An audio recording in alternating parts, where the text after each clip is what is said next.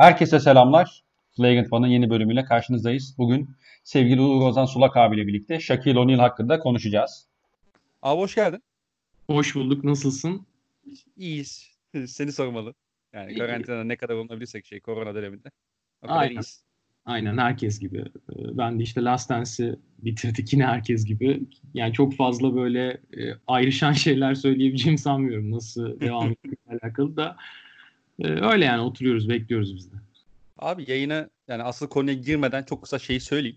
Yani burada istediğin gibi İngilizce basketbol terimleri vesaire kullanabilirsin yani. Bunu dinleyenlerin onu çok dert edeceğini düşünmüyorum. ee, burada da birine taş atmış olduk. Aynen. Onun dışında abi yani konumuz Shaq da ben şeyi çok kısa sormak istiyorum hani müsaadenle. Ee, iki bin on dokuz playoff'ları. Yani herkesin malum o e, Kawhi Leonard'ın şutunu anlattın İnan Özdemir ile birlikte. Hı hı. Abi o şuttan sonraki o yarım saat, bir saat nasıl geçti? Ben onu çok merak ediyorum mesela. Hani nasıl bir etki bıraktı sende ilk etapta? Abi şimdi zaten hani yaştan ötürü bizim hayatımızda böyle çok ikonik an olduğunu söylersek yani yalan söylemiş oluruz yani çok zaten inandırıcı olmaz. O yüzden Ee, ki ben yani çok çok uzun süredir de spikerlik yapan biri değilim. Keza inan da işte çok çok uzun süredir e, hani yorumculuk kısmı da değil. Ben zaten geçen sene bir dönem spikerlik, bir dönem işte yorumculuk şeklinde ilerliyordum. Ee, yani ben bir, biz zaten birlikte ara, aynı arabayla dönüyoruz. Yani maçı anlattıktan sonra hani bu maç e, ne bileyim Orlando, e, Sacramento'da olabilir. O maçtan sonra yine o e, İstanbul trafiğine çıkan E, arabada birlikteyiz. E, işte bu maç ne bileyim e, Philadelphia, Toronto'da e, olabiliyor. E, yani yarım saat, bir saatlik süreçte zaten işte ilk inanı bırakıyoruz arabada.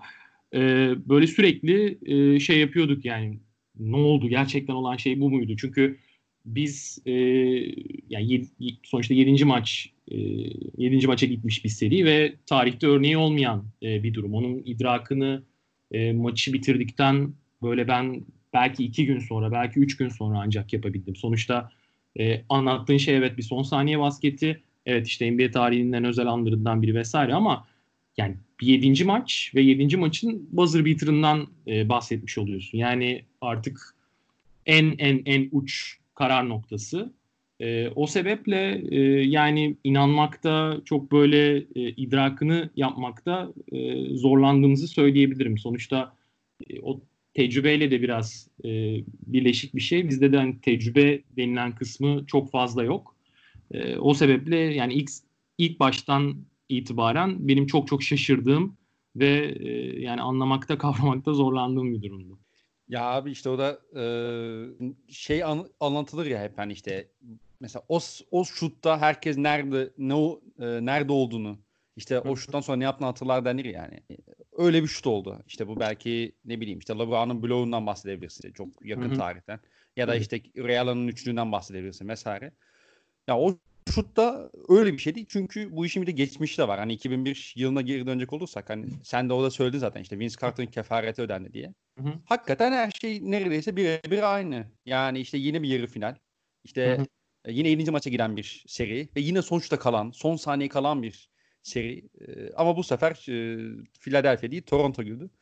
Yani e, bunu bir sormak istedim çünkü hakikaten merak ediyordum yani. Acaba hani izlerken tabii ki onun etkisinde kalıyorsun. Ee, ama işte anlattıktan sonra e, acaba nasıl bir etki bırakıyor diye. Onu da öğrenmek güzel oldu benim için. Ee, onun dışında istersen şaka geçebiliriz ya. Çok da uzatmadan. Geçelim geçelim nasıl istersen. Abi işte e, Shaq'in aslında hani kariyerinin en başına almak gerekiyor. Belki hatta basketbol kariyeri başlamadan öncesine de almak gerekiyor. Hı hı. E, biliyorsun işte e, Shaquille O'Neal çok küçükken annesi e, bir, bir askerle, bir çavuşla, Phil Harrison'la tanışıyor. Ondan sonra işte onun görevi dolayısıyla Almanya'ya gidiyorlar. Hı hı. Almanya'da da Dale Brown'la tanışıyor. Dale Brown da işte L S U'nun e, koçu. O da, da hani işte Shaq'la on iki on üç yaşında falan olması lazım yanlış hatırlamıyorsam ve daha sonrasında işte Texas'a döndükten sonra işte üvey babasının tayini Texas'a çıktıktan sonra bu sefer işte e, orada liseyi bitiriyor. Ve Dale Brown'u unutamadığı için belki ona söz verdiği için bilemiyorum. E, L S U'ya gidiyor yani atıyorum işte Kentucky'ye, Duke'a bu tarz okullara da gidebilir. Buna e, tercih etmiyor ve L S U'ya gidiyor. Senin mesela L S U ile alakalı bir şeyin var mı? Hani bir bilgin, bir anın e, bir araştırman oldu mu hiç? L S U, Dale Brown, Shaquille O'Neal e, ilişkisine dair.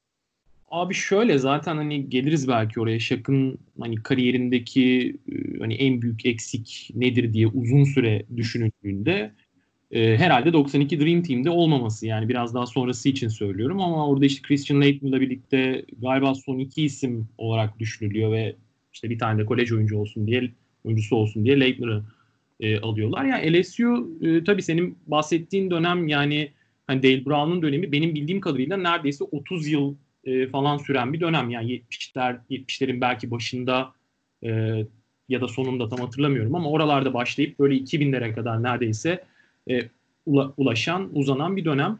Yani e, L S U zaten e, baktığımızda o senin bahsettiğin programlarla birlikte e, böyle tarihte çok anabileceğin, ilk etapta e, söyleyebileceğin e, programlardan biri değil ki. Yani L S U formasıyla böyle hani en çok görmeye alışık olduğunuz oyuncu kimdir diye sorulsa, bence hani Shaquille O'Neal, hani Pete Maravich olabilir.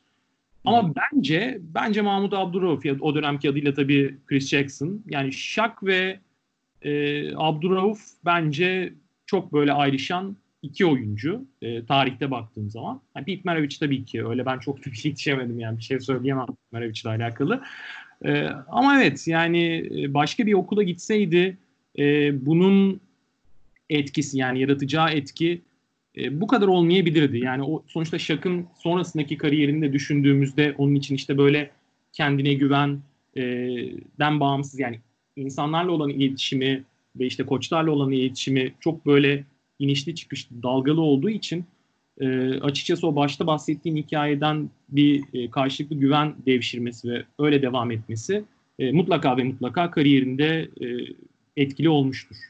Aslında bu, yani bireysel e, işte kişisel e, diyalogların da Shaq'ın kariyerine ne kadar etki ettiğini aslında şeyde de görebiliriz bence. E, Jerry West'le konuşuyor ya işte bu doksan altı yazında. Hı-hı. Ve Jerry West ona şey diyor. E, bu işte This Magic Moment belgeselinde de bunu anlatıyorlar zaten. Ee, işte Shaq'le konuşuyor Jerry West ve Shaquille O'Neal'a şey diyor.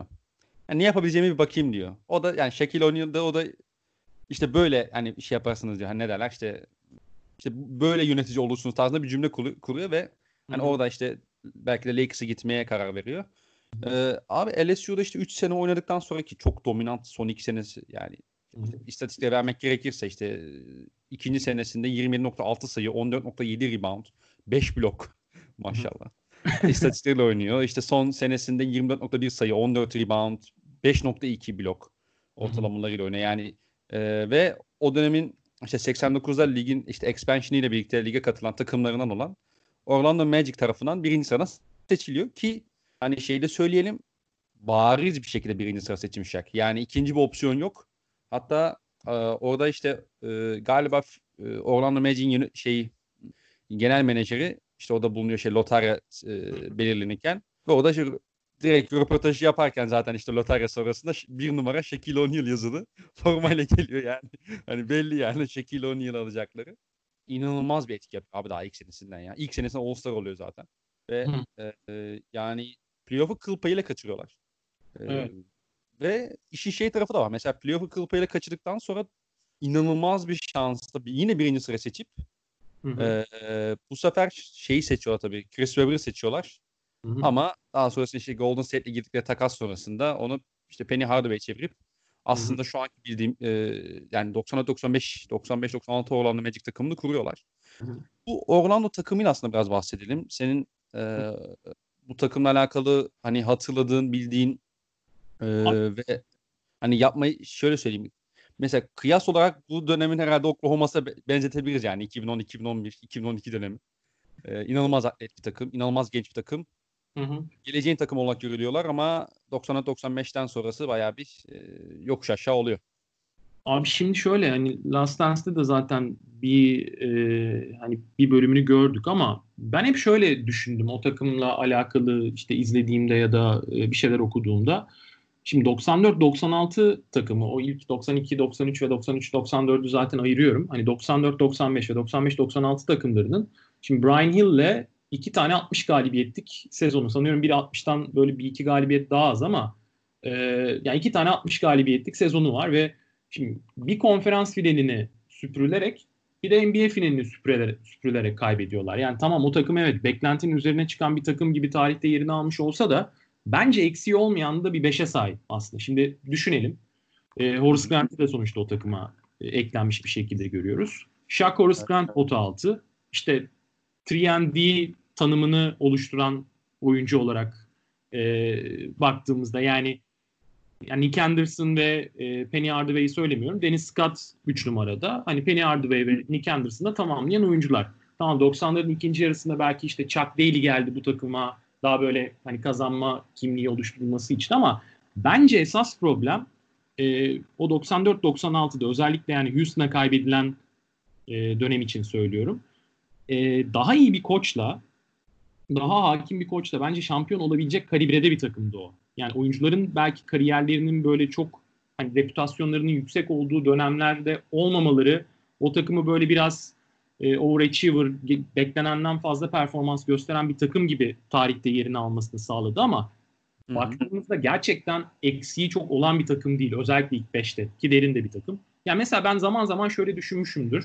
Doc Rivers geldiği yılı tam hatırlamıyorum ama hani iki binle doğru olması lazım. E, sezonu hı hı. Ha, ha, hakikaten tam aklımda yok. Doc Rivers şimdi eğer daha önce böyle emekli olup basketbolu bırakıp mesela oradaki koç tercihi olsa, yani Brian Hill yerine Doc Rivers gelse, sonrasındaki kariyerinin de geldiği noktayı düşünerek, işte oyuncularla iletişimini vesaire düşünerek e, uzatılabilir yani bu örnek. Yani Doc Rivers eğer şaklı bir takımı, Penny Hardaway'li bir takımı e, yöneten koç olsaydı bence daha farklı hı hı. bir kariyeri olabilirdi Orlando'da e, Shaq'ın. Yoksa hani bireysel dominantlık vesaire zaten hani daha uzun konuşuruz. İşte meşhur zaten e, bu Orlando Sentinel'daki işte yüzde doksan birin hayır dediği, Shaq yüz on beş milyon evet. dolar der mi? Sonra işte Penny Hardaway'le aralarının bozulması, Penny Hardaway'in kendini lider olarak görmesi ve Shaq benden daha fazla para kazanamaz falan filan demesi. Ama Shaq daha o dönemde zaten e, takımda İlk başta olan koçu e, Matt Guokas'ı uzaklaştırıp e, onun asistanı olan Brian Hill'i aslında takımın başına geçmesini, geçirilmesini sağlıyor. Ama Brian Hill'le de sonra bozuşuyorlar. Ve yani orada Orlando'nun bence bu Chuck Daly özelinde söylemiyorum. Chuck Daly sonuçta çok ekstrem tutuculukta ve geleneksellikte bir koç. E, o ayrı bir konu. Ama yani biraz daha böyle e, hani oyuncu iletişimi yüksek, basketbol zekası, basketbol aklı yüksek e, bir koç. İşte Doc Rivers örneğini zaten o yüzden verdim. Tabii bilemeyiz yani. Orlando ile evet e, belki çok çok çok derin bir takım e, bulmadı ama yılın koçu se- seçildiği sezon var. Sonuçta oraya geldiği için o örneği veriyorum sonrasında. Ha, belki bir koç değişimi olsaydı iki kere süpürülmezdi en azından. Çünkü bence hayal kırıklığı o takımın e, arka arkaya sezonlarda iki kez, bir finalde, bir işte e, konferans finalinde süpürülmesi. Çünkü yani Chicago'yu yendiği e, takımda da yani bu sonuçta tam gücünde değil yani. Öyle bir durum var. Tabii. Aslında doksan üç doksan dörtte de işte ilk turda yanlış hatırlamıyorsam Boston'da süpürülüyorlar. Yani çok tabii orada işte Horace Grant gelmemiş, işte Penny Hardaway ilk senesinde vesaire. E, hakikaten çok şey talihsiz mi diyelim ya da çok hani e, sakıncalı bir şekilde aslında her seneyi bitiriyorlar. Bir şekilde süpürülmeyi başarıyorlar.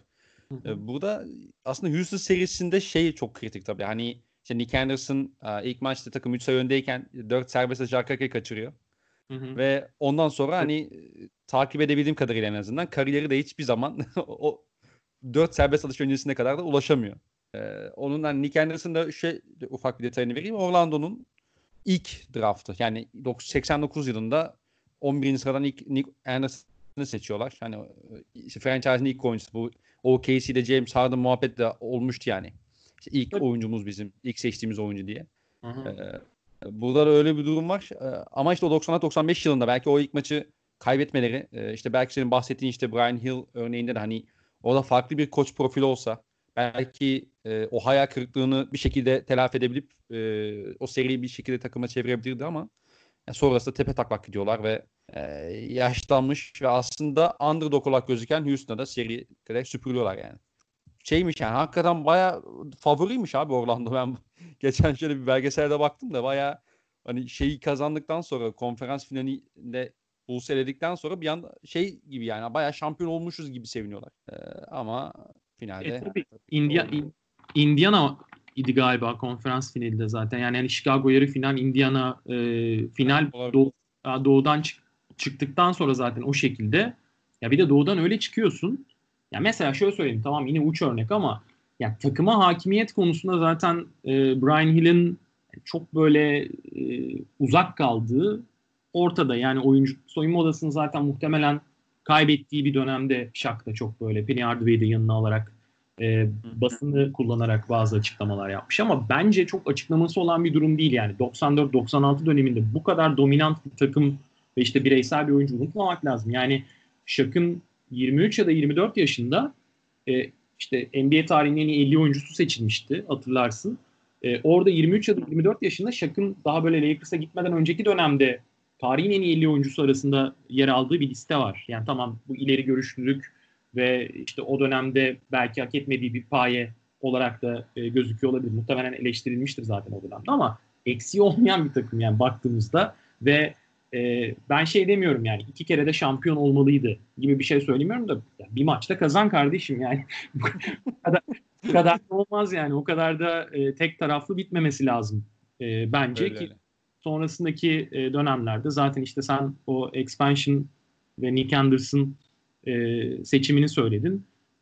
Yani Orlando'nun Miami'nin hep arka planında kalması aslında bir yönetim başarısızlığı. Çünkü Orlando çok daha ön planda başlıyor o iki expansion takımı, iki Florida takımı arasında. Ve Miami'nin geldiği nokta ortada. Nick Anderson, Pat Riley ikilisiyle birlikte Orlando'nun geldiği nokta ortada. Ha, Tim Duncan'ı alabilselerdi yıllardır anlatılan hikaye gibi işte Doc Rivers'ın döneminde vesaire. O zaman belki başka olacaktı ama e, sonuçta e, burada e, sürecin oyuncular bulunmuş olmasına rağmen gerek yönetimsel eksikler gerek işte e, koç eksikliği bence e, çok yaraladı. Shaq'ın Lakers'tan önce de e, çok çok görkemli bir kariyeri olabilirdi. Takım başarısı bazında söylüyorum. Kesinlikle öyle ve aslında Orlando'da bazı sıkıntılar işte doksan beş doksan altı sezonundan itibaren de başlıyor. Ee, iş saha dışında da biraz çıkıyor. Hani az önce bahsettiğin gibi işte Penny Hardaway'in işte kontrat muhabbet, e, muhabbeti, işte Shaquille O'Neal'ın kontrat muhabbeti. E, o sezona Shaq sakat giriyor. Ve hı hı. Onun aslında sakat girmesi Penny Hardaway'i inanılmaz yarıyor ve sezonun başında takımı resmen taşıyor tek başına. Hı hı. E, ve orada hani artık işte Shaq'ın dördüncü senesi, kontrat senesi geliyor. Artık Orlando'nun ona bir kontrat teklif etmesi lazım. E, Yani altı yıl seksen milyon dolar civarında bir kontrat teklif ediyorlar ve Shaq aslında bu teklife de sıcak bakıyor. Ama daha sonrasında kısa bir süre sonra işte Alonzo Mourning'in e, Miami'de yedi yıl yüz milyon dolar civarında bir kontrata imza attığını görünce benim ona daha fazla kazanmam lazım. En çok kazanan ben olmalıyım diyor. Yeni bir ko- teklif için işte görüşüyorlar vesaire. O da tam uzlaşma da sağlanamıyor. E işte bazı problemler de ortaya çıkıyor. İşte Brian Hill konusu sen değindin. Mesela doksan beş doksan altı yılının normal sezonun sonlarında işte Shaq e, ailesinden birini kaybediyor. Galiba babaannesi ya da anneannesi, tam emin değilim. E, orada işte maçın ortasında geliyor falan böyle Brian Hill yok oynatmayacağım diyor. İşte maç ulusal kanalda yayınlanıyor. E, ulusal kanalda işte Shaq'ı oynatmayacağı söyleneni söylüyorlar Brian Hill'ın. Sonra yönetici geliyor yok öyle bir şey denmedi falan böyle tam bir şey. Hani çok acemice yönetiyorlar o süreci de. E, oradan biraz şunu işte bir ta- biraz oradan alıyorsun, biraz buradan alıyorsun. E, biraz da Orlando'nun şeyi böyle hani acemiliği, tecrübesizliği diyelim. Ee, evet. Bir anda doksan altı yazında Los Angeles Lakers'ın yolunu tutuyor Shaq. Hı hı. Ee, burada şey detayına verelim mi? O dönemki C B A'deki maddeye göre ilk kont- profesyonel kontratınızı yaptıktan sonra sınırsız serbest kalabiliyorsunuz. Hı hı. Yani normal şartlarda şu anda işte Shaquille O'Neal'a Lakers yedi milyon şey yedi yıl yüz yirmi bir milyon teklifi yapsa şu anki şartlarda, şu anki anlaşmalara göre Orlando onu eşleyip takımda tutabilir. Ama o dönemde E, galiba sadece o döneme mahsus bir e, ne diyeyim işte madde bu. E, öyle bir durum yok ve Shaquille O'Neal da e, Orlando'dan çıkıp Los Angeles'a, Hollywood'a gidiyor. E, yani belki basketbol dışı kariyeri içinde hani bu Tabii. kararı vermiş de olabilir yani en nihayetinde. Orlando'da bile şeyini biliyoruz Shaquille O'Neal'ın. İşte Shaq Diesel ve Shaq Fuad'ın da e, iki tane albüm çıkartıyor. Rap albümü. E, bir de doksan üç yazında Penny Hardaway'e aşık olduğu e, olmasa sebep olan aslında bir filmde de oynuyor. Basketbol filminde. Ee, hatta o filmden so- gerçek basketbol oynatıyorlar yani. Hani maç oynamalarına izin veriyorlar. Penny Hardaway de şey anlatıyor belgeselde. Hani sürekli Shaq'ı buluyordum. Sürekli Shaq'a anlıyordum diye. ee, yani Shaq'la o maç bittikten sonra direkt işte yönetim arayıp bu çocuğu alın demiş. Yani o da enteresan bir anı ve çok hoşuma gitmişti onu ilk e, izlediğimde. Aynen. Abi işte Lakers'e geldikten sonra aslında işte Orlando'daki son yılından itibaren başlayan o sakatlık problemleri, işte Shaquille belki kendine çok iyi bakmaması sıkıntıları aslında burada da devam ediyor. Mesela işte Orlando'daki son senesi sadece elli dört maçı çıkabiliyor. Lakers'taki ilk senesinde elli bir maç, ikinci senesinde altmış maç, üçüncü senesinde de kırk dokuz maça çıkıyor. Hı-hı. Ama Phil Jackson geldikten sonra işin rengi çok değişiyor. Hem Shaq çok daha fazla maça çıkıyor hem de o malum three-peat'te ortaya çıkıyor. Yani ben şimdi tabii de yani doksanların ikinci yarısını hani pek hatırlamıyorum ama e, yani şunu hep düşünmüşümdür. E, Bulls'un ikinci three-peat'inin sonuncu sezonunda yani işte doksan yedi doksan sekizde keşke Phil Jackson öncesinde o Del Harris'in takımını Chicago'ya karşı görebilseydik ya işte genç Kobe, Shaq, işte Nick Van Exel, Eddie Jones'lu takımdan bahsediyorum. Ya yani tarihte e, işte Prime Shaq'tan daha etkili oyuncu yok vesaire hani o, tüm o e, argümanların aslında e, oluştuğu dönem sonuçta yani iki binle başlayıp işte iki bin dörtte kaybedilen finali belki dışarıda bırakabiliriz ama iki bin, iki bin bir, iki bin iki o dönemdeki hani finaller ve işte Lakers'ın sonuçta orada hiçbir seride yedi maça gitmemişti. E, Shaq'ın hani absürt performansları yani işte otuz sekiz sayı, on yedi rebound ortalamalar ne bileyim otuz üç sayı, on altı rebound vesaire yani saçma sapan istatistikler ama esasen işte o Del Harris takımını belki görebilseydik Chicago'ya karşı e, ilginç de bir e, yani Shaq'ın, Shaq ve Kobe'nin ilişkisinin çok çok başlangıç aşamasındaki e, döneminde Jordan'a karşı ben o takımı izlemek ya da o takıma dair böyle bir e, anının kalmış olmasını e, isterdim. Sonrasında tabii yani senin de söylediğin gibi Phil Jackson geldikten sonra e, hani tamamen e, farklı bir yaklaşım var. Del Harris'in kesinlikle eleştirmek mahiyetinde söylemiyorum. E, ama e, hani Lake, sonuçta oyuncular daha çok olgunlaşıyorlar. E, işte Lakers'ta e, Phil Jackson sonuçta Chicago e, dönemini cebine koyarak geliyor ve e, oyuncuların yaklaşımı, e, medyanın, hakemlerin e, Lakers'a yaklaşımı vesaire e, değişiyor. Yani burada ben çamur atmak için söylemiyorum ama e, ilk three-peat'te de Lakers'ın dönem dönem korunduğu da bir gerçek. Yani Kings serisi evet çok ön plana çıkan bir seri. Zaten e, ekstra bir şey söylemeye gerek yok. Defalarca konuşulmuş bir durum. Ama yani olmasaydı da hakemler de çok böyle e, hani Lakers tarafında olmasaydı yani çok bir şey değişir miydi? Muhtemelen değişmezdi. Çünkü e, yani çok dominant bir oyuncudan bahsediyoruz ve e, bence o iki bin üç iki bin dört dönemi de Shaq'ın kariyerinde hiçbir zaman e, temizleyemeyeceği e, bir dönem. Yani işte Kobe'nin son kontratını ve son dönemini e, hep konuşu, konuşuyorduk şimdiye kadar. Ama bence o iki bin dörtte Shaquille O'Neal'ın işte bir preseason maçında e, Jerry Bass'a pay me diyerek e, bağırdı ve ondan sonra iki bin dört Detroit serisindeki rezalet tutumu e, bence kariyerinde yani çok büyük bir yara Shaq'ın. Yani biz işte Shaq'la alakalı ne konuşuyoruz? Ee, keşke daha çok çalışsaydı, keşke işte daha çok şey yapsaydı falan filan vesaire. Daha dedike olsaydı, daha adanmış olsaydı. Ama yani ben açıkçası pek böyle bakmıyorum. Yani Shaq'ın mutlu olduğu ve kariyerinden memnun olduğu gözüküyor. Bence yani sporculardan böyle şeyleri talep etmeye çok hakkımız yok. Ama e, şöyle de bir durum var. Yani işte Orlando'da Brian Hill'i getirdi. Brian Hill de papaz oldu. Lakers'ta Phil Jackson'la çok çok çok ciddi kavga ettiler ve yönetimle keza aynı şekilde. Pat Riley'e babam diyordu Miami'de.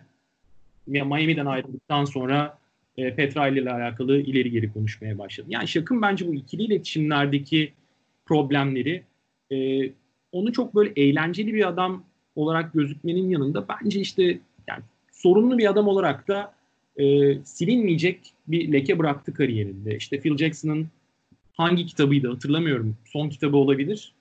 Ee, yani yanlışsam hani e, kusura, kusura bakmasın e, dinleyenler. E, Tex Winter'la birbirlerinden nefret ediyorlar. Yani Tex Winter şöyle bir cümle kurmuş mesela Shaq'la alakalı.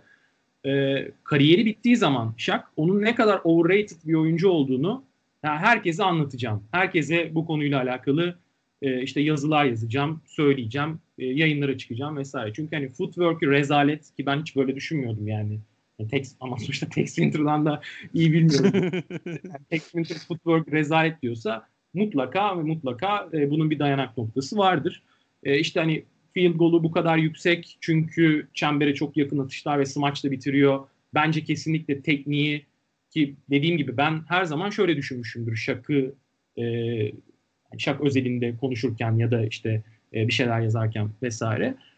E, o kadar hani fiziksel olarak dominant bir oyuncuydu ki teknik olarak özellikleri e, bence çok böyle hakkı verilmeyen özelliklerdi. Ne bileyim e, işte bütün hareketleri anlamında söylemiyorum ama e, hani jump hook olabilir, ne bileyim İşte hook shot olabilir, finger roll'u olabilir. Finger roll'la kaç kere bitirdiğini hatırlıyoruz yani playoff'ta çok önemli anlarda. Ya da turnaround, jump shot olabilir. Hepsi olabilir. Yani ben bunların Shaq'ta çok böyle arka planda kalmış özellikler olduğunu insanların gözünde ya da medyanın gözünde düşünüyordum. Ama mesela Tex Winter'ın tamamen aksini aksini söylediği bir açıklama var ve e, tamamen problem yaratmak üzerine kurulu e, bir dönem başlıyor Shaq'ın kariyerinde. O e, yani Tripeat'in son sezonu, ilk Tripeat'in son sezonundan sonra, yani Miami'ye gitmeden önceki dönem. Ve iki bin dört Detroit serisindeki tutumu da gerçekten rezalet. Yani istatistiklere bakanlar muhtemelen hani seriyi hatırlamayanlar ya da izlememiş olanlar tekrardan işte yirmi altı sayı bilmem kaç rebound yapmış. Hani siz de beğenmiyorsunuz diyebilir ama Ben Wallace net bir şekilde domine etmişti o seride Shaq'ı. Ve Shaq işte rebound'a çıkmıyor, ya böyle rahat rahat dolaşıyor falan filan. E, takımı zaten herkes hatırlayacaktır yani Carmelo'nun ve Gary Payton'ın geldiği takım. Bence bunlar e, hani Shaq daha fazla çalışsaydı ya da daha fazla böyle e, işte kendini adasaydı e, fikirlerinin böyle en uç noktaları. Yani bu kadar da boş vermiştik ya da ben merkezcilik olmasına bence gerek yoktu. Yani e, Shaq sonuçta çok uzun süre ligde kalmış bir oyuncu. Yani son sezonu işte Boston, hani zaten Wilt'i geçmek için oynuyordu falan, konuşuruz onlardan ama benim esasen buradaki soru işaretim yani kendi kariyerinde çok çalışmayı tercih etmemiş vesaire olabilir ama şu anda e, bence o e, hanedanın, Lakers'ın dağılmasında hani Kobe'yi ve Shaq'ı böyle çok iki eşdeğer gibi görüyoruz. Yani yüzde elli yüzde elli. Bence yüzde elli yüzde elli değil o durum. Yani Kobe'nin mutlaka hataları var, yok değil. Ama yani Shaq çok sorunlu bir adamdı ve e, bence bunlar coach killer olması. Stan Van Gundy'yi de kovdurttu Miami'den. Tam Pat Riley niyetliydi ama Stan Van Gundy hakkında yaptığı açıklamaları da unutmayalım yani. E, bütün bunlar bence kariyerinde e, leke olarak almamız gereken şeyler, detaylar. Bir de hani Shaq çok neşeli, işte acayip şovmen bir adam, onu biliyoruz ama özellikle kazanamamaya başladığınızda, hı hı, bu şovmenlik size çok ters tepebiliyor. Tabii. Sanki Shaq'ın kariyerinin ilerleyen döneminde de bu çok hani onun aleyhine işlemeye başladı. Sanki hani bir yerden sonra kabak tadı vermeye başladı o halleri diyebiliriz. Yani işte iki bin üç iki bin dört Detroit serisi özellikle zaten. Hı hı. Ee, ve daha sonrası işte Phoenix, yani Miami'de şampiyonluk kazanıyor da hani yani, yani Robin, yani Batman, o da Dwayne Wade sonuçta. Yani, kesin, kesin. Batman, Dwayne Wade ve e, yani hani şimdi şey olmasın yani e, bu podcast'ten yanlış anlamlar çıkarılmasın. Hakem konuşmak için demiyorum ama yani abi o serilerde yani zaten e, işte Dwayne Wade'in Dwayne Wade'e kaç faul çalındı vesaire ortada. Yani Shaquille O'Neal'in çok vasat geçirdiği bir seriydi mesela o. Ben ortalamaları falan hatırlamıyorum ama eminim ki yani on beş sayının falan altındadır yani. O kadar zaten ön plana çıkmasının gerektiği bir seri de olmamıştı. Ee, ama mesela e, şeyi hatırlıyorsundur. Mutlaka e, hatırlayan dinleyiciler vardır. E, gittikten sonra Miami'den e, Phoenix'e gidince işte Phoenix'in bu medikal ekibinin e, bazı oyuncular üzerindeki etkisi yıllardır. Hani bilinen e, gerçekler. İşte Grant Hill'in kariyerini uzattılar. Shaq'ın kariyerini uzattılar. E, orada e, hani işte Phoenix'te çok mutluyum. Müthiş bir sağlık ekibi var. Müthiş bir e, koç ekibi var vesaire vesaire. Ve artık Chris Quinn ve Ricky Davis'le oynamak zorunda değilim. Ee, Miami'deki o e, hani ayak takımıyla devam etmek zorunda değilim falan gibi bir açıklama yapmıştı. Takımdan ayrıldıktan dört beş ay sonra. Yani şimdi ben bunlara çok böyle sempatiyle yaklaşamıyorum. Yani e, bilmiyorum, belki bu kadar önem atfetmemek gerekir bunlara. E, medya e, appearance olarak düşünerek. Ama yani bir insan gittiği her yeri boklarsa o zaman yani bunun biraz da tadı kaçıyor yani. Phil Jackson'a da dediğim gibi yani Pat Riley'e de babam diyordu. Pat Riley'e salladı. E Phil Jackson yine aynı şekilde. Phil Jackson şey demişti ya. Benedict Arnold demişti. e, Amerikan Bağımsızlık Savaşı'nda işte hain hain olan adam yani Benedict Arnold. Yani öyle ya öyle şeyler kullanmıştı. Bunların hepsi de ne bileyim P R ya da işte dediğim gibi media appearance üzerinden bence o kullanmaması gereken şeyler. Yani artık kindarlık mı olur, e, gereken saygı göstermemek mi olur bilmiyorum ama senin dediğin gibi bence kabak tadı e, veren şeylerdi bunlar. Ee, aslında hani Shaq'ın işte Lakers dönemini biraz daha inecek olursak malum işte o three-peat aldıktan sonra aslında iki bin iki yaz- sezonun yani iki bin bir iki bin iki sezonun sonunda da e, halihazırda olan ayak sakatlığından işte yaz döneminde ameliyat olmuyor biliyorsun. Hı hı. Ee, ve işte sezona sakat giriyor. iki bin iki iki bin üç yılına sakat giriyor ve hatta işte şey muhabbeti var ya. Ya ben iş zamanı sakatlandım, iş zamanı ameliyat olurum, iş zamanı tedavime devam ederim tarzında bir cümlesi var ki orada zaten yavaş yavaş da Kobe Bryant'la olan ilişkisinin de böyle şey olmaya başladığını görüyorsun. Biraz gerilmeye başladığını görüyorsun. Hı hı. Ee, ve ondan sonra hiç yani en azından son yıllara kadar diyelim. Ee, çok düzelmiyor o. Ee, mesela senin Detroit serisi alakalı ben de şeyi söyleyeyim. Çok onu sen değinince aklıma geldi. Bu T N T'deydi galiba işte. Kobe ve Shaq işte oturup muhabbet ediyorlar ya. Geçmişten Hı-hı. bahsediyorlar ya. Evet, ee, orada evet. yanlış hatırlamıyorsam Kobe de şey diyor. Hani ben de iki bin üç iki bin dörtte e, o takımı işte şampiyonluğa, finale çok iyi hazırlayamadım diyor. Tarzında bir açıklaması da var. Hani o, e, o sezonu deyince, sen söyleyince aklıma geldi. E, onun dışında şeyi de söyleyebiliriz. Hani Lakers'tan ayrılırken şeyi söylüyor değil mi? Miami'ye giderken oh ben nihayet işte profesyonel tarafından yönetilen bir camiada oynayacağım tarzında bir cümlesi var. Onu Lakers için mi söylüyordu? Hatırlıyor musun onu? Ee, yani Miami'ye giderken o tarz bir şey söylediğini ben de hayal meyal e, hatırlıyorum ama zaten iki bin üç iki bin dört ile birlikte ki e, tam hatırlamıyorum ama sonuçta Lakers'ın three-peat sonrası bir de yarı konferans yarı finalinde elendiği sezon vardı galiba. Hani üst üste iki sezon hani başarısızlık denebilecek iki bin iki, bir durum. iki bin üç San Antonio'ya elendiler zaten. Yani. Evet, evet aynen. O, o, o seride de e, hani hatırlamıyorum Shaq nasıl oynadı ama yani sonuçta e, hani Lakers'ın belki hani three-peat rehavetine de verilebilirdi. Yani çok çok böyle iyi hatırladığım bir seri değil. E, ama yani Detroit serisini gerçekten yakın dönemde de izlediğim için e, çok iyi hatırlıyorum.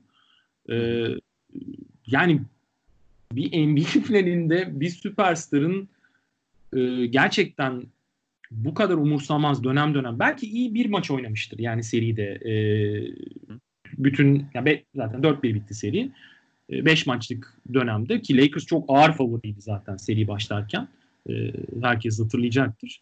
E, ama e, mesela Phil Jackson'ın çok eski röportajlarından birinde söylediği işte ben Shaq e, Lakers'a geldiğinde ondan şöyle bir şey bekliyordum. Sen kariyerini bitirdiğinde M V P ödülünün ismi işte Shaquille O'Neal e, Trophy olmalı. Sen böyle bir oyuncu olmalısın falan gibi böyle gaza getiren bir konuşma. Zaten ilk sezonda M V P'lik var falan filan. E, ama yani deminki konuştuğumuz şeyle de birlikte Shaq zaten hiçbir zaman öyle bir oyuncu olacak izlenimi vermiyordu. Phil Jackson da tabii ki bunun bilincinde. İşte ekstra şeyler yaratmaya, ekstra motivasyonlar devşirmeye çalışıyordu mutlaka ama gerçekten çalışılması çok çok çok zor bir oyuncu ve yani bu açıklamalarla birlikte işte sen Miami'yi söyledin. Ee, ben demin de demiştim Jerry Bass'a yani pay me sahibine nasıl dersin pre-season maçında bağırarak yani herkesin de duyduğu bir ortam sonuçta şey değil yani bu. E, böyle bir gizlilik içerisinde olacak bir şey. Preseason'da zaten oyuncuların sesi, koçların sesi duyuluyor tamamen maçta. E, neredeyse samurluk gibi bir ortam yani. E, ben mesela ya şey sen Buddy Hield mısın ya? Yani. Evet abi aynen öyle yani. yüzde yüz katılıyorum. E, bir de şey yani mesela arada düşünüyorum ben iki bin iki iki bin üçte hadi bir dönem sakatlık vardı. İşte three-peat'in rehaveti olabilir falan diye konuştuk ama e, mesela o dönemki Dirk Shaq takası olsaydı Mark Cuban eğer okeyleseydi bu, yani durumlar nasıl ilerlerdi diye. Yani e, hani Dirk Kobe bilmiyorum. E, sonuçta unutmamak lazım. Lakers ikinci e, şampiyonluk dönemi öncesi, ikinci three-peat hamlesi öncesi diyeyim. Çok çok önemli bir oyuncu takıma kattı. Lamar Odom. Yani Lamar Odom evet. e, o hani o takasta tamam merkezdeki oyunculardan biriydi ama böyle bir katkı vermesini herhalde yani Phil Jackson ya da Tex Winter haricinde kimse düşünmemiştir. Ee, Shaq takasında geldi bu arada. Onda. Evet evet aynen. İşte o, onu söylüyorum zaten. Yani e, senin dediğin o Miami organizasyonu vesaire vesaire mutlaka söylemiştir zaten öyle şeyler eminim. Ki zaten Heat'e gittikten sonra işte Stan Van Gundy'yi e, Pat Riley biraz niyetliydi de e, kovdurttu. Ki Stan Van Gundy'nin Miami'ye gelmesinin sebebi de e, ilginçtir. Jeff Van Gundy ile Pat Riley zaten New York'tan hani etle tırnak. E, New York'tan ayrıldıktan sonra Pat Riley e, Miami'ye gittiğinde e, Knicks'ten talep ediyor Jeff Van Gundy'nin. Jeff Van Gundy'nin tekrar asistanı olmasını, işte Miami'de benle birlikte çalışabilir mi falan diye. Knicks izin vermiyor kesinlikle. Ve kalıyor orada Jeff Van Gundy.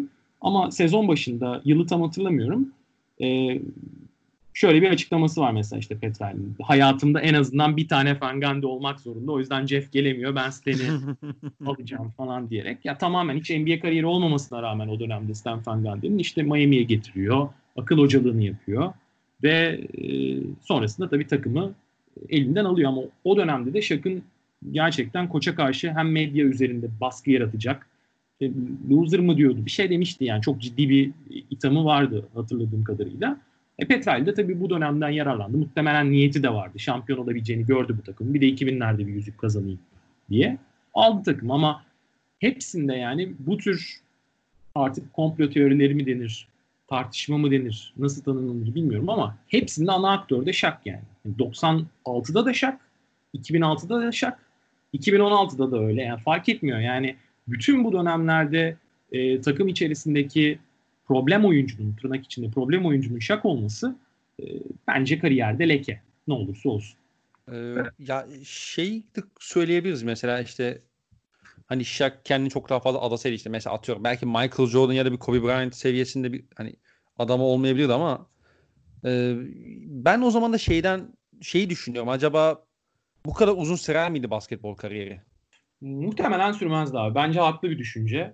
Ee, yani işte geçmişte hatırlıyoruz birçok kez ben Wilt'i geçmek istiyorum ee, ve işte birkaç pişmanlığım varsa ki bu çok fazla değil. Ben hayatımda sadece bir e, N B A şampiyonluğu e, olsun bana yeter diyen biriydim. Dört tane oldu. O yüzden çok pişmanlığım var diyemem ama varsa birkaç pişmanlığım bu işte skor listesinde çok yukarıya çıkamamak, e, istediğim yere çıkamamak, Wilt'i geçememek ki Wilt'i e, Boston sezonunda işte sakatlanıp zaten e, bitiriyor sezonu.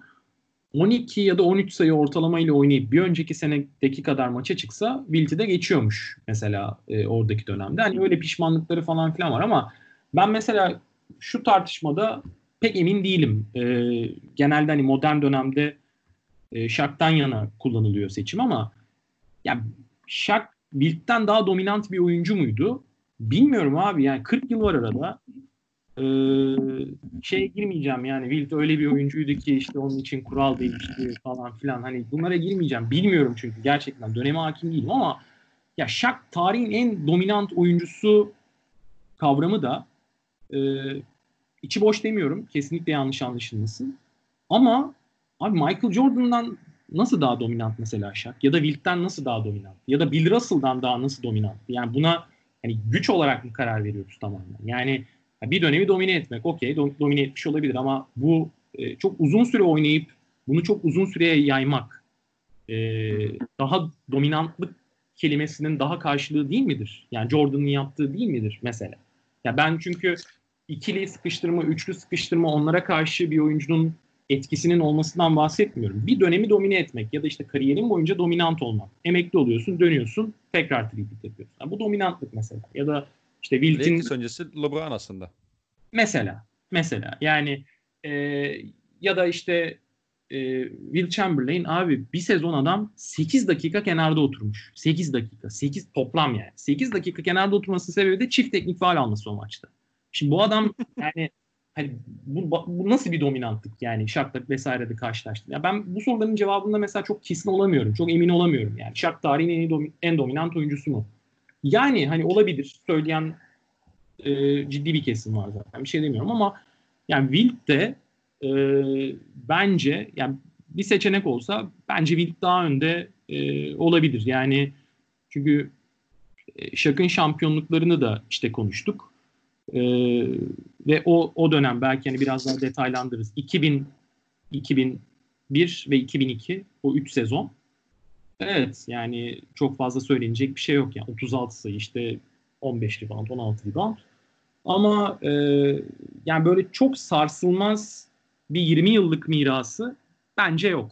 E, öyle bir sıkıntı var kariyerine böyle uzaktan bakıldığında, ama ya pişmanlık, işte yirmi yıla bunu yayabilir miydi, yayması gerekirdi gibi e, açıklamalar da e, bence Shaq'ın karakterini düşündüğümüzde e, zaten çok havada e, kalan açıklamalar. Çünkü zaten adam bunu yapmak istememiş yani. Adam bunu yapmayacağını da birçok kez belirtmiş.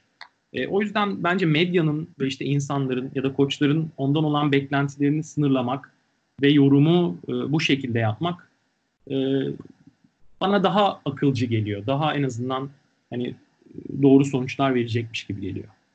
E, abi Shaquille O'Neal'ı belli açıdan Sergen Yalçın'a benzetiyorum ben. Hani e, yani oyuncu karakterini diyeyim. Belki şey, hı-hı, diyebilirsin işte çok acayip yetenekliydi, işte inanılmaz dominant bir orta sahaydı falan. Ama mesela Sergen Yalçın'la da alakalı şey vardı. Ona çok doğru iletişim kurman gerekiyordu. Yani e, bu hikaye işte biz e, Beşiktaş podcast yapıyoruz. Yani orada konuşmuş olabiliriz. Hı hı. E, iki bin iki iki bin üç senesinin başında Sergen Yalçın sezonuna sakat giriyor aslında. O dönemde Sinan Engin geliyor kulübe. İşte tam olarak görevi neydi hatırlamıyorum da. İşte Sergen Yalçın'a diyor ki hani sen yetişemezsin diyor. Sezona yetişemeyeceğini ben biliyorum diyor. Yani sen sakatsın, sakat gireceksin. Ve bir anda işte Sergen Yalçın mesela onu kendi motivasyon olarak alıp şeye giriyor. Adını sen söyle. Hani sezona sakat olmadan işte fit bir şekilde giriyor baktığında. Hani Shaq'ta da böyle ben, hani kısa dönemli de olsa hani işte belki bunu Phil Jackson yapmış olabilir. Belki Pat Riley yapmış olabilir. Hani o belki işte Lakers'tan ayrılıp orada kendi motivasyonunu elde edip Ee, hani Pat Riley'nin, işte Stan Van Gundy'nin, Wayne Wade'in belki bir şey söylemesine gerek kalmamış olabilir ama hani bu tarz oyuncularda şey var böyle, hani bu adamlar farklı. Bu adamlar çok farklı düşünüyor senden ve onları oldukları oyuncudan koparmamak lazım. O adamlar bu. Ona göre bir şey öğretmen gerekiyor. Ona göre bir motivasyon e, kaynağı oluşturman gerekiyor. E, Shaq'ta yani Shaq'ta olsun, Sergen Yalçın'da olsun hani bunu yapmak çok kolay değil. Özellikle şeyde uzun sürekli bir e, dönemde yapmak hiç kolay olmuyor. Bunun da sıkıntılarını yaşamış olabilir yani. Çünkü üç senelik bir dominasyondan bahsediyoruz. Ama ondan sonrası, öncesi çok fazla yok yani. Belki normal sezonda evet istatistiklere baktığın zaman inanılmaz ist- istatistiklere var. Hı-hı. Ama yani yani, totalde, yani iki, doksan dokuz yani iki bin iki bin iki arasında sıkıştırıyoruz biraz da şekil. Evet, ben sana katılıyorum. Ee, yani zaten şunu demeye çalışıyorum. Evet, bizim dönemimize yakın, biz işte canlı izledik, tanıklık, tanıklık ettik ama e, işte hiç bitmeyecek tartışmalar zaten bunlar. Yani o dönemden bir oyuncuyu alıp bu döneme koyup burada ne olurdu, şurada ne olurdu falan filan. Ama yani e, ben genellikle her spor için şu algıya sahibim. Doğru olduğunu kesinlikle iddia etmiyorum ama e, fikrim bu. Yani bence o dönemde büyük olan her oyuncu, yani çok büyük olan oyuncular, yani Larry Bird klasmanında mesela işte çok tartışılır ya, Larry Bird şu anki basketbolda oynayamazdı ya da doksanların sonunda iki binlerin başındaki oyunda yani etkili olamazdı falan. Yani ben katılmıyorum. Yani bence Larry Bird çapındaki bir oyuncu her dönemde, iki bin kırk beşte de Larry Bird etkili olurdu. Yani o kadar etkili olamayabilirdi belki ama yani kalibre, M V P kalibresi ise oradan alıyorsak bence kesinlikle e, yine adaylar içerisinde, lige damga vuran oyuncular içerisinde olurdu. E şimdi burada da yani Wilt'in yaptıkları, evet Shaq'a göre daha az e, şampiyon, galiba iki şampiyonluğu var Wilt'in. E, ama yani Wilt Chamberlain'in kariyeri dominasyon kelimesiyle eşdeğer neredeyse. Yani dominantlık buysa işte karşılığı ortada yani, ya da Michael Jordan konuştuk. E, o yüzden yani Shaq'ı bir persona olarak bence almak gerekiyor. Shaq birçok oyuncudan çok daha farklı e, şeyler yaptı. Yani saha dışı için zaten konuşuruz.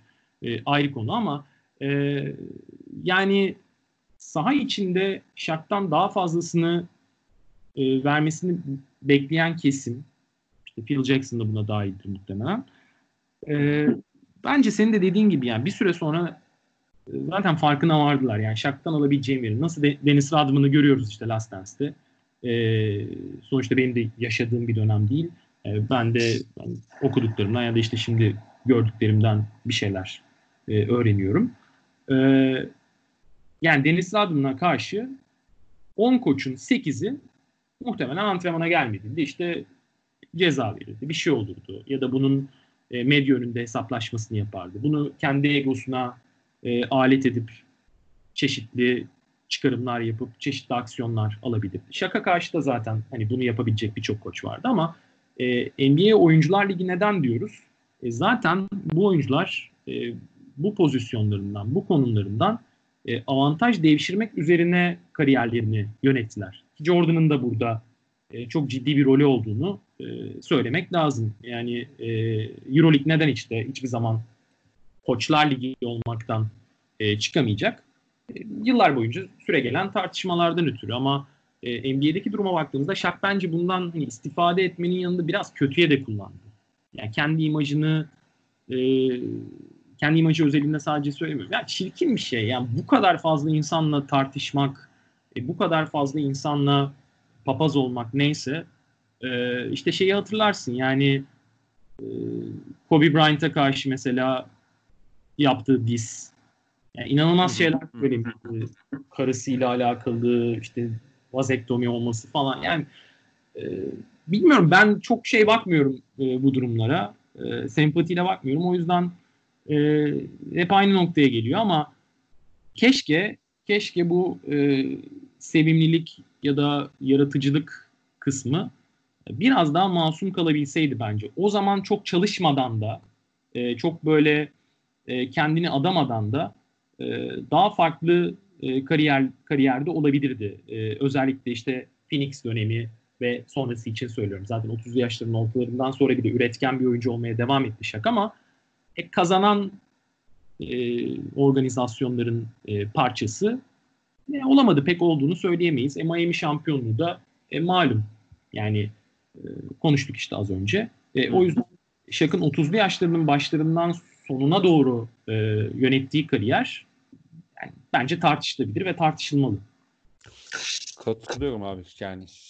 Zaten Miami'den sonraki sürece de hani baktığımızda e, işte oradan Phoenix'e takaslanıyor. Phoenix'ten işte bir buçuk iki sene oynayıp Cleveland'a takaslanıyor. Hatta orada şey sözü var yani hatırlamıyorsam işte krala yüzünü git, e, ilk yüzünü kazandırmaya geliyorum tarzında bir açıklaması var.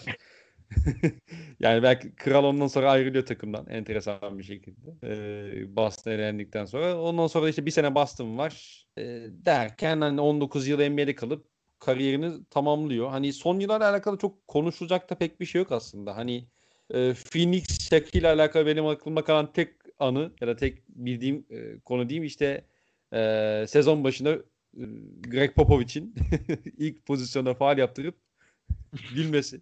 Aynen aynen aynen. Ben o meşhur meşhur gif'in e, ortaya çıktığı Greg Popovich'in dişlerini göstererek. Evet evet yani hani evet. Benim hakkımda Phoenix'te Shaq deyince o sahne geliyor açıkçası. Yani daha da fazlası gelmiyor. Cleveland Boston yok zaten. Boston'da da işte vay Semih deyip niye Semih diye yuvarlanışı var yani hani ceza ceza geliyor ona yanaşan. Ya zaten yani, iki bin altıdan sonra yani şampiyonluk sezonundan sonra eee Cleveland'daki tek yılı dışarıda bırakıyorum. E, playoff'ta ya süpürüldü ya playoff'a kalamadı ya da e, hani belki bir maç kazanmıştır. Tam şu an şeyi hatırlamıyorum ama aktif olarak etki ettiği bir playoff serisi falan filan yok. Tamam zaten artık kırklı yaşlarına yaklaşıyor. Yani e, Phoenix dönemiyle birlikte işte Phoenix otuz altı otuz yedi yaşında. Yani sonrasında Cleveland falan ama ben esas şeyi söylüyorum. Yani şimdi biz neyi konuştuk baştan itibaren? iki bin, iki bin bir, iki bin iki. Hani bu zaten tamam prime okey ama abi işte bundan sonrası e, çok daha farklı olabilirdi. Hani öncesini konuştuk koç etkileri vesaire vesaire ama e, işte senin de dediğin gibi yani o e, kariyerinin son dönemi Boston'ı zaten e, herkes hatırlıyordu işte Semih muhabbetiyle birlikte. E, Şey yani e, bence kariyerine böyle uzaktan da bakıldığında e, bu tartışmaları bir kenarda bırakırsak yani eksiği normal şartlarda yok. Yani N B A şampiyonluğu zaten hani dört tane var. İşte iki bin iki bin iki dönemindeki o üç şampiyonluk şampiyonluğun hepsinde e, M V P, normal sezon M V P'liği var. Kaç tane olsun? on beş defa All-Star. Yani o on beş defa All-Star var vesaire vesaire. Tek eksik milli takım olabilir. Milli takımla alakalı da dediğim gibi işte o Leitner e, muhabbetini ben hatırlıyorum. doksan ikiye dahil olabilir, dahil olabilirdi ki bence e, David Stern de e, düşündüğünde, yani o döneme baktığında e, geçmişte hayıflanmıştır. Yani keşke e, alsaydık e, Shaq'ı. Sonuçta o takıma düşünsene bir de Shaq doksan ikideki yani kolejdeki e, Shaq'ın, kolej çıkışındaki Shaq'ın eklendiğini. E, belki o olabilir. Çünkü sonrasında da milli takımla çeşitli problemler yaşadı. iki binler, iki binlerde zaten hiç dahil olmadı. Atlanta'da galiba bir oynuyor. Ee, ama sonrasında yani Jerry Colangelo gelmeden önce galiba e, programın başına e, ciddi sıkıntı yaşıyorlar milli takımda. Milli takımda belki bir eksiklik, e, uluslararası arenada e, bir eksiklik söylenebilir. Çünkü olimpiyat madalyası da var. E, doksan altı Atlanta'da. E, ama yani zaten uzaktan bakıldığında böyle çok ben de pişman olduğu bir şey olduğunu zannetmiyorum. Yani insanlarda bir algı var biliyorsun. Shaq işte çok çalışsaydı etseydi diye konuştuk. Ben Shaq'ın böyle hissettiğini pek zannetmiyorum. Yani e, bence gayet memnundur e, kariyerine baktığında. Sadece o e, Wilt'i geçmeyi çok istiyordum e, dediği cümle benim aklımda kalmış. E, ama genel hatlarıyla kulüp kariyeri olarak yani e, N B A kariyeri olarak zaten daha fazlasını yapabilen çok çok az oyuncu var. Yani Shaq'la alakalı belki hani işte Wilt'i geçmek istiyordu. Hani bunu kendi söyledi zaten ama işte sanki o üç sene ya da belki hatta iki sene diyebiliriz. İşte Cleveland, Boston dönemi sanki hani Shaq'ın mirasına böyle olumsuz bir işte ne bileyim çizgi olarak da eklenecek sonuçta. Hani hı hı. yani Phoenix'te All-Star oldu biliyorsun işte All-Star'da Kobe ile beraber paylaştı o M V P ödülünü. Hı hı. Hani sanki o sezon sonu kariyerine nokta koysaymış yani çok daha böyle hani güzel bir final olabilirmiş kendisi için. Çünkü yani ne Cleveland'da ne Boston'da hiçbir şey göstermiyor zaten. Sakatlıklar vesaire tabii işin içine dahil oluyor ama ya o son iki sene biraz hani e, dediğim gibi bir çizik atıyor yani Shaq'ın e, mirasına. E tabii zaten şey e, Mike D'Antoni sonrası e, işte o Evan Gentry ile e, konferans finali yapan takımın da parçası değil Shaq. Yani Shaq e, Phoenix'te o bahsettiğin dönem yanılmıyorsam ya o sene ya o seneden önce miydi e, tam hatırlamıyorum ama Phoenix zaten playoff'u kaçırıyor. Yani o Phoenix'teki en verimli oynadığı sezon işte iki bin sekiz iki bin dokuz bir sezon. E, Gentry Shaq'ı yolladıktan sonra böyle Phoenix'i tekrar run and gun'la vesaire farklı bir noktaya taşıyordu. Ama Shaq takasını yapan da Steve Kerr. Emin değilim bundan ama hani onun getirilmesinde G M zaten o ama esas böyle e, takıma katmak konusunda ısrarcı olan ve o yönde e, davranan e, yanlış hatırlamıyorsam eğer Steve Kerr. E, ama mesela e, bence Phoenix'teki tek sezonunda çok üretken olduğu All-Star seçildiği sezonda da takımı playoff yapamaması yine e, hani bir şey gösteriyor yani. Ne olursa olsun önemli bir veri.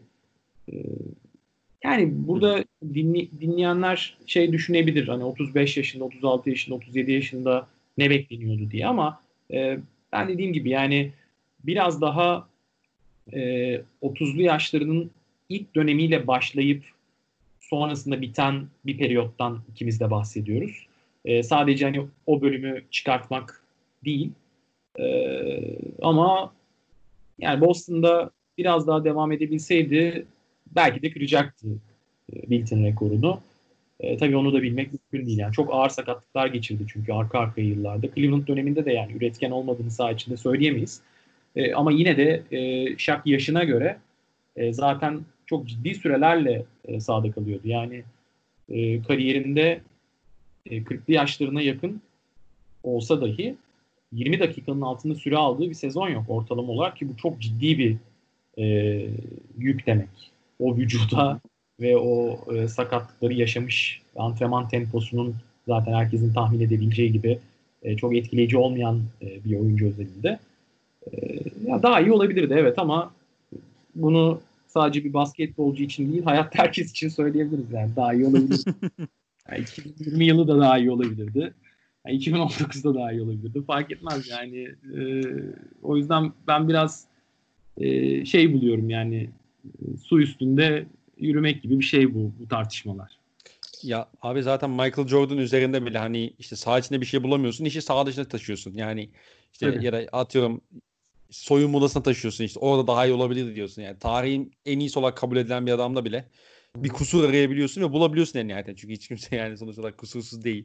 Evet. Ee, ama Shaq sanki hani o kendine bakma konusunda belki şey olabilir. Ee, belki kendine daha iyi baksa bu tarz sakatlıkları daha az yaşayabilirdi. Hani Tabii. kariyerinin son döneminde belki daha olumlu bir etki yaparak da bırakabilirdi. Belki işte yine Wilt'ı geçebilirdi e, vesaire. Belki böyle bir pişmanlığı da olabilir. Bilmiyorum tabii. E, sonuç olarak Shaq'ın zihnini okumak çok kolay değil. E, çok kısa hani saha dışı ile alakalı işte özellikle e, yayının başında da hani bahsettik işte Shaq Diesel ve Shaq Fu adında iki tane albüm çıkartıyor. E, Orlando döneminde. Hatta işte o Shaq Diesel bayağı iyi satıyor yanlış hatırlamıyorsam. E, Selim Öz yani saha dışına İşte özellikle o sinema kısmına ve müzik kısmına eklemek istediğim bir şeyler var mı? Abi ben Larry David'i çok severim. Yani Curb Your Enthusiasm zaten hani Seinfeld'i e, defalarca e, baştan sona izledim. Ama ben döneme de yetiştiğim için Curb Your Enthusiasm döneminde e, çok sevdiğim bir dizidir ve e, orada şeyi hatırlıyorum. Yani Shaq'ın e, katıldığı bir bölüm vardı. İşte böyle sakat bir şekilde yine yatıyor hastanede. Ee, işte Larry David geliyor falan. Hatta şu an belki Brooklyn Nine-Nine izleyenler hatırlayacaktır oradaki Scully e, olan karakter. İşte o sahnede falan da var. Ee, yani böyle ben diss yaptığı, ne bileyim rap yaptığı ya da e, işte E D M dönemine falan filan gerçekten hiç hakim değilim. Yani hiç e, bildiğim şeyler değil. Ben sinema tarafında işte senin söylediğin eee kısmını hatırlıyorum. Bir aklımda hani o dizi bölümü kalmış. Şey vardı esasen. E, çok konuşuldu hatta bu Amerikan medyasında. E, bu Shaq versus diye bir reality show vardı. E, yaptı. Hatta onun fikrini Steve Nash'ten çalmış Shaq. Phoenix'teki. Aynen. Bunu işte bir gazete ortaya çıkarıyordu. O dönem Phoenix'te artık hangi rolde bilmiyorum ama e, biri takım otobüsünde E, Shaq'la Nash arasında geçen bir tartışmayı e, duyuyor. İşte Shaq galiba Nash'e e, bu konudan tamamen habersiz bir şekilde artık hani hayatta bazen vardır ya birilerinden duyarsın bir şeyler ama hani aklına atarsın sonrasında o kişiden duyduğunu unutursun ve hani bu senin fikrinmiş gibi hareket. Bu tabii yani evet. ilk şey değil bunu yapması kimse ama hani oluyor yani böyle şeyler sonuçta. E, hani Shaq da bilmiyorum bunu hani iyi niyetle mi yaptı yoksa kötü niyetle mi yaptı vesaire ama Nash'te işte bir fikir çalıyor. Fikir de şu. E, Shaq versus oluyor zaten programın adı. E, Shaquille O'Neal sporun farklı alanlarında uzman e, kişilerle e, çıkıp e, bir reality show'a katılıyor ve işte onları kendi alanlarında yenmeye çalışıyor. E, Charles Barkley mutlaka görmüştür bazı dinleyenler. Charles Barkley'de mesela e, hamburger yeme yok sosisli yeme yarışması yapıyorlar. Yani diğer herkes de farklı yarışma yaptılar. Hatta böyle son bir saniye kala buzzer beater gibi bir sosisliyle onu yiyerek falan kazanıyordu Shaq. Ee, hatırlıyorum ben. Ama işte diğerleri tabii daha farklı yani ne bileyim boks yaptığı oldu birileriyle işte e, N F L yine N F L'den bir oyuncuyla falan katıldığı e, bir program vardı. Böyle bayağı izlenen Amerika çapında bayağı ses getiren bir program olmuştu. altı yedi milyon falan izleyicisi vardı e, program yayınlandığında. Sonra işte Steve Nash'ten bu fikri çaldığı ortaya çıktı ve Steve Nash'i de e, producer bölümüne bir dava sonucunda Steve Nash'in e, hukuk ekibi ekletti falan filan. Sonra artık paralar nasıl bölüşüldü oralarını falan bilmiyorum ama e, yani tabii böyle şeyler var işte meşhur yönettiği orkestra vardı. E, hı hı. Benim hatırladığım e, tabii Michael Jackson'la yaptığı işbirliği meşhur o var. E, Ama yani ben hep şeylerle hatırlayacağım. Dediğim gibi medya karşısına çıkması, medya karşısında söylediği işte Sacramento serisini daha yeni anlattım e, e-sportta. E, Sacramento Kings'e mesela işte Queens demesi falan. Yani, bun, yani bunlar e, bunlar tabii çok oyuncunun sahip olduğu e, şeyler değil. O yüzden e, bunlar güzel ama e, yani medya karşısındaki e, tutumu da keşke yani böyle işte esprilerle sınırlı kalsaydı ama herhalde spor tarihinde bu kadar medyatik, bu kadar farklı alanda farklı şey denemiş ve e, göreceli, yani göreceli başarılı olmuş. Kesinlikle başarılı olduğu söylenebilir. E, bir oyuncu gelir mi? Pek sanmıyorum. E, çünkü Shaq her şeyden önce yani zaten pazarlanabilir bir oyuncu olduğunu, pazarlanabilir bir spor figürü olduğunu doğallığıyla böyle çok rol yapmadan e, yani gösterdi. Ve yani buna sahip olmak da bir çalışarak yapabileceğim bir şey değil. Yani sempatiklik, antipatiklik falan uzat, uzatılabilir e, bu tartışmanın iki farklı kutubu ama e, baktığımızda yani ben he, sadece basketbol için söylemiyorum. Futbol dahil. Yani mesela David Beckham diyebileceğin e, yine büyük bir spor figürü. Ama David Beckham farklı yönden pazarlanmış ve pazarlanmaya devam edilen bir oyuncu. Shaq şimdi işte yorumculuk yapabiliyor, rap yapabiliyor, D J'lik yapabiliyor, ne bileyim aktörlük yapmış, işte reality show, reality show'da yine rol alıp aldığını falan görüyoruz vesaire vesaire. Yani çok farklı alanlarda çok farklı şeyler yapmış bir oyuncu ve ek olarak da çok başarılı bir basketbol kariyeri. Yani bunun ikisini de düşündüğünde bilmiyorum yani örneği olan bir oyuncu gelir mi? Şimdiye kadar olmadığı kesin ama eee çıtayı bence ikisini kombine etmekte çok çok yukarıya çıkarttı e, kariyeri boyunca ve ha, hala da devam ediyor buna yani. Ben çok böyle şey bir yorumcu olduğunu düşünmüyorum. Ayrı konu. Bir kere bilmiyorum yani sen ne düşünüyorsun ama dinlemek falan zor yani şakı. Söylediklerini böyle ııı için yani böyle Charles Barkley ya da Kenny Smith gibi yani birlikte program yaptığı isimler olduğu için söylüyorum. Yani çok şey dediğim yok.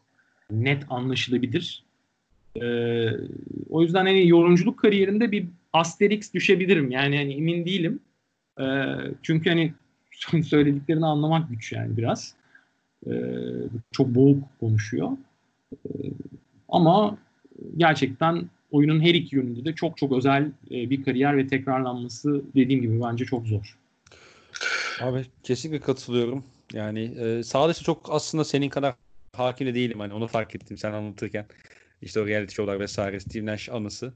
Ee, onun dışında abi benim ekleyeceğim bir şey olmadı. Kal- kalmadı daha adı. Olmadı diye. Ee, senin Shaq kısmına eklemek istediğin bir şey var mı? Yok abi yani e, ben de dediğim gibi e, işte bu Curb Your Enthusiasm bölümü hangisiydi tam hatırlamıyorum ama yani izlememiş olanlar varsa ve komedi sevenler varsa yani izlesin Shaq'tan bağımsız söylüyorum. Ben çünkü hani Larry David'i gerçekten çok severim. Ee, hani çıktığında da şaşırmıştım yani. Galiba iki bin bir ya da iki bin olması lazım o bölüm. Ee, sonradan izledim tabii ki. Ee, hani öyle bir katkıda belki izlememiş olanlar varsa e, vermiş olayım ama e, ekleyeceğim benim de bir şey yok. Ağzına sağlık zaten. Çok sağ ol. Abi davetimi kırmadığın için çok teşekkür ederim. Ben teşekkür ederim. Çok keyifliydi. Gerçekten kesinlikle. Çok sağ ol. Ben de çok keyif aldım. Dinleyen herkese teşekkür ederiz. Yeni bir Flagrant One bölümünde, yayınında görüşmek üzere. Hoşça kalın.